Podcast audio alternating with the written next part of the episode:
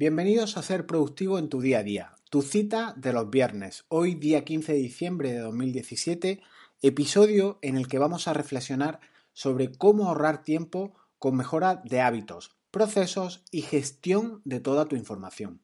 Y precisamente hoy trataremos, a petición de José Luis, un oyente del podcast, vamos a tratar cómo gestionar la ingente cantidad de notas que puedes acumular en tu instalación de Evernote Notas sin orden ni concierto, que hace que vaya aumentando nuestra cuenta sin control. ¿Eres de los que acumulas compulsivamente aplicaciones, música, películas, libros digitales? ¿Tienes varios discos duros donde almacenas todo? ¿Tienes que pinchar todas tus llaves USB para buscar ficheros? ¿Tienes tantas notas que hasta repites la información de las mismas? Comenzamos.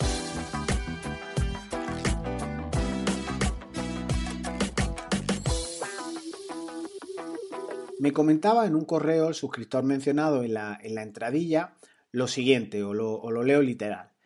Evernote es tan potente, tan cómodo, tan cotidiano, que a lo largo de los años uno tiende a acumular una cantidad de información o desinformación tan brutal que acabas con una especie de síndrome de diógenes digital.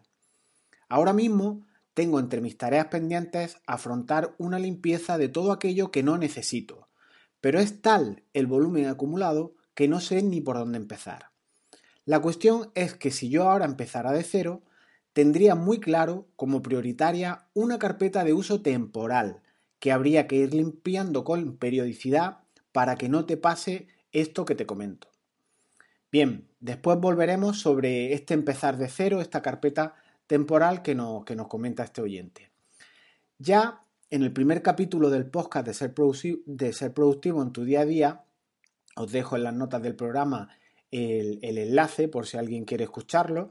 Si bien reconozco que, estaba tenso al ser el primer episodio, estaba incómodo al grabar por primera vez, se percibe incluso esa tensión en mi voz, esa incomodidad, pero soy de los que piensa que es mejor hecho que perfecto y no hecho. Pero bueno, os dejo el enlace en las notas del programa y continúo, que me voy por la rama.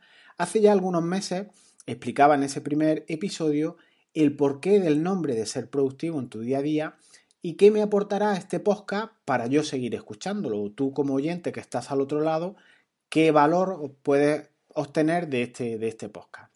Y yo comentaba que la razón principal que pretendía este canal de ser productivo en tu día a día era evitar precisamente la diógenes digital y las repeticiones o procesos repetitivos en tu día a día. De igual modo, pretendía, con este portal que, hoy ya va creciendo poco a poco, conseguir una especie de mindfulness digital, una atención plena, un centramiento pleno a la hora de acometer tus tareas para no desperdiciar nuestro tiempo y evitar los temidos ladrones de tiempo. Así que ya desde el primer episodio tenía como, como brújula o como rumbo evitar este, esta diógenes digital. Y es que resulta que con las facilidades que tenemos hoy en día en relación con Evernote, y sobre todo a partir de la aparición de su extensión para navegadores web, eh, la extensión Web Clipper, pues tendemos a crear notas de manera descontrolada, al ser sumamente fácil y rápido crear una nota. Para el que no conozca esta extensión, Web Clipper es un capturador de información de todo lo que visualizas en página web. Es decir, estás visitando una página, navegando con normalidad y con solo pulsar un botón en la barra superior del navegador te genera una nota con unos cuantos kilobytes, si es de solo texto, o de varios megas, dependiendo del peso de la página, de sus imágenes y de las filigranas que contenga al fin y al cabo esa página eh, por la que estás navegando. Por cierto, no estaría de, de más ni estaría mal que Evernote, antes de hacer este tipo de capturas, indicara en la ventanita que sale, mm, indicándote en qué libreta quieres guardarlo, si quieres etiquetarlo, si quieres comentarlo. No estaría de más, como digo, que nos pusiera un indicador de cuánto ocupará la nota resultante en nuestra instalación de Evernote, pues para así saber si llevar a cabo esa, esa, esa exportación a tu instalación de Evernote o si tiene mucho tamaño, pues igual no hacerlo o elegir modalidades que permiten solo texto plano y no con imágenes. Pues esta facilidad la captura que os comento o simplemente el crear notas de una manera súper fácil a la que le puedes adjuntar imágenes, PDF, eh, documentos ofimáticos, etc. Y desde cualquier dispositivo, con lo cual te hace más fácil este, este enriquecimiento de notas en tu instalación de Evernote, hace que tu instalación crezca y al final se convierta en un monstruo. Hay varios usuarios que me han contactado diciéndome, por ejemplo, que Evernote les iba lento.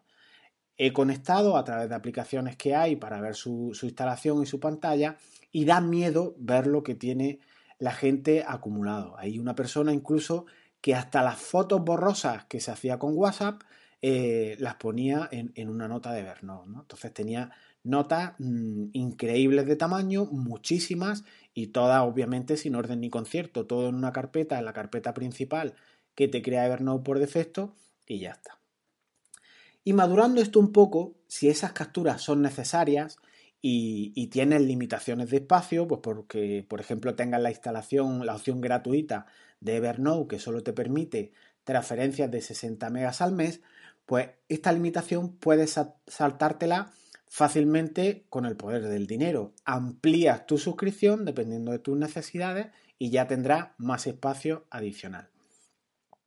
Pero el verdadero problema no es el espacio, al menos yo lo veo así. El verdadero problema radica en esa ansia viva que tenemos de guardarlo todo, con la dificultad que tenemos luego de localizar esa información y de recordar que si esta o aquella idea que ahora quieres recuperar o buscar si efectivamente está o no guardada en Evernote. Lo, lo capturaría en su día o no, lo etiquetaría correctamente, lo tendré en la nube. Todas estas cuestiones, entre miles de notas, hace que tengas un sistema de información que al final no es ni siquiera efectivo. De igual modo, y avanzando un poco más en, en todo este hilo argumental, todo lo que capturas hoy está desactualizado mañana se queda arcaico, es anacrónico casi en Internet lo que buscas hoy de hoy para mañana. Así que imagina, por ejemplo, que capturas una normativa, eh, una web con sus precios o cualquier cosa que consultes hoy, igual mañana es diferente. La norma está antigua, los precios ya no están actualizados, o es más barato o es más caro, o incluso están descatalogadas. ¿Realmente lo que tienes capturado va a estar actualizado? ¿Crees realmente que volverás a buscar ese tipo de contenido que estás capturando hoy algún día? ¿O sencillamente cuando vayas a buscar eso que estás capturando te irás a Google y teclearás la palabra clave para buscarlo en un sentido más actual o por si hay páginas web que tienen más novedades o más contenido de valor para ti? Todas estas reflexiones debes hacerlas antes de capturar. Y vaya por delante que todo lo que merezca la pena ser capturado hay que capturarlo. Esto no tiene discusión. En esto, eh, sobre todo si es importante para tu empresa, para tu organización, para tu entidad, para ti personalmente, si utilizas Evernote como una intranet, por ejemplo, os dejo en las notas del programa el enlace a, cómo utilizar Evernote como una, eh, como una intranet, pues puede merecer la pena la captura. Entonces se, captura y ya lo tienes capturado. ¿Que te falta tamaño? Pues pagas más a Evernote y ya está, como he comentado antes. Y si no quieres pagar más, pues enlazas los hipervínculos en tus notas y los subes a la nube, como puede ocurrir en la nube de Dropbox, en la de Drive, en la que sea. Yo considero que puede que el problema de estas capturas sin control, sin medida, sean precisamente dos básicamente. Primero, que sea tanto lo que tienes en las notas que no encuentres lo que buscas, con lo cual tu sistema de información, esa, biblioteca que tú tienes ahí de notas, eh, pierde su sentido. Y segundo, que tengas tantísimas notas, hay gente que tiene miles de notas, que no vas a mirar jamás muchísimas de ellas. Y de igual modo, al hilo de lo anterior, el sistema documental pierde su eficiencia y su eficacia. Por tanto, debes plantearte objetivos, decisiones de alto nivel, abstraerte un poco y pensar de qué será lo necesario y qué será objeto de captura en tu sistema productivo. Hazte preguntas como las que te lanzo ahora para determinar si hacer o no esas capturas. ¿Esto que voy a capturar, quedará desfasado rápidamente. ¿Es aplicable esto para un proyecto de los que yo llevo ahora? ¿O de los que voy a realizar próximamente? Una vez superadas las dos preguntas tan básicas anteriores, y aun sabiendo que vas a capturar algo, una vez que lo capturas, lo, lo estás etiquetando, lo estás archivando en su sitio correctamente, estás utilizando el sistema GTD para las capturas y haces un filtro de todo lo que vas capturando. Te voy a dar tres soluciones para evitar este síndrome digital en Evernote. Se me ocurren muchas soluciones para evitar acumular notas de manera compulsiva y sin orden ni concierto como os he comentado. Así que simplemente voy a incidir en tres consejos que puedes interiorizar para aplacar ese ansia viva que digo por capturar y generar notas. Primero, créate otra cuenta y echa ahí la basura. Basura entrecomillado. Hacer un podcast, un episodio de audio, la basura no se ve entrecomillada. Al hilo de lo que comentaba nuestro querido oyente en la entradilla de, este audio, si él empezara de cero con una instalación de Evernote, se crearía una carpeta temporal. Y a mí se me ocurre esta solución que os traslado para que le deis una pensada. ¿Por qué no creas un directorio temporal como propones en tu, en tu actual cuenta de Evernote? Te creas una nueva cuenta de Evernote, esta la que menos uses, la que más con una dirección de correo que no utilices mucho y compartes el directorio recién creado para que tengas todo en ambas cuentas. Es decir, en ese directorio temporal de tu instalación principal, echa el grueso de notas que crees que no vas a usar. Como no las vas a perder porque las vas a sincronizar en tu otra instalación de Evernote, así puedes de la principal quitar un montón de notas que si bien basura igual no es correcto llamarlas así, podrás despejar y dejar tu, instalación algo más ágil y en tu otra cuenta de Evernote tendrás todo ahí para si necesitas sincronizarlo en el otro sentido, pues mandar un mensaje o mandar una lista de notas y, en ese sentido funcionas a modo de backup. Tienes dos cuentas y en una vas echando tal vez lo, más, lo, lo que menos te interese con una cuenta sincronizada. La opción es fácil Espero que se entienda bien la idea y en caso de que no, pues me mandáis un mensaje o, a través del formulario de contactar y lo vemos más en profundidad. Segundo consejo, segunda solución, segunda idea que podéis barajar. Crear una libreta local. He dicho libreta local. Muchos usuarios de Evernote desconocen que se pueden crear libretas en local. Es decir, estas libretas locales no se sincronizan en la nube, con lo cual ni tienen limitación de espacio, espacio en la nube me refiero en tu, en tu versión de Evernote, y todo queda almacenado en un directorio en tu disco duro. En la versión de Windows es fácil de verlo, en la versión de Mac pues es más, es más puñetero, está más escondido, pero en definitiva, cuando subes PDF, eh, documentación en esa instalación local, se puede llegar a ver todo ese contenido. Así que créate una libreta local, descarga tu instalación principal de notas que creas que son basurilla y, así tu instalación será más rápida, no se sincronizarán tantas notas y en definitiva tendrás todo esto que, os comento en local, con lo que tu aplicación, os digo, ganará en velocidad. Y tercer consejo, utiliza las ventajas del GTD.